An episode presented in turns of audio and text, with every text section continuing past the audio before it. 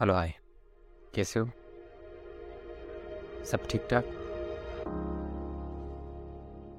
मैं आपका अपना दोस्त अर्जुन परमार और दिल से दिलों तक की बातों का सफ़र शुरू हो चुका है। कैसे हो आप? कैसी चल रही है ज़िंदगी? और,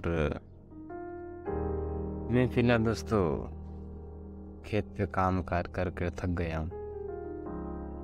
और इस मौसम के परिवर्तन से जो कि मुझे बुखार आने लगे और थोड़ा ज़ुकाम भी। आपका क्या हाल है? दोस्तों, मैंने शाम को भी गोली खाई और सुबह भी गोली खाई। फ़िलहाल अभी तो तबीयत में थोड़ा सुधार है, लेकिन बिल्कुल अच्छी तरह से ठीक नहीं हो पाया। और मैं कामना करता हूँ आपकी कि आप भी स्वस्थ हो। और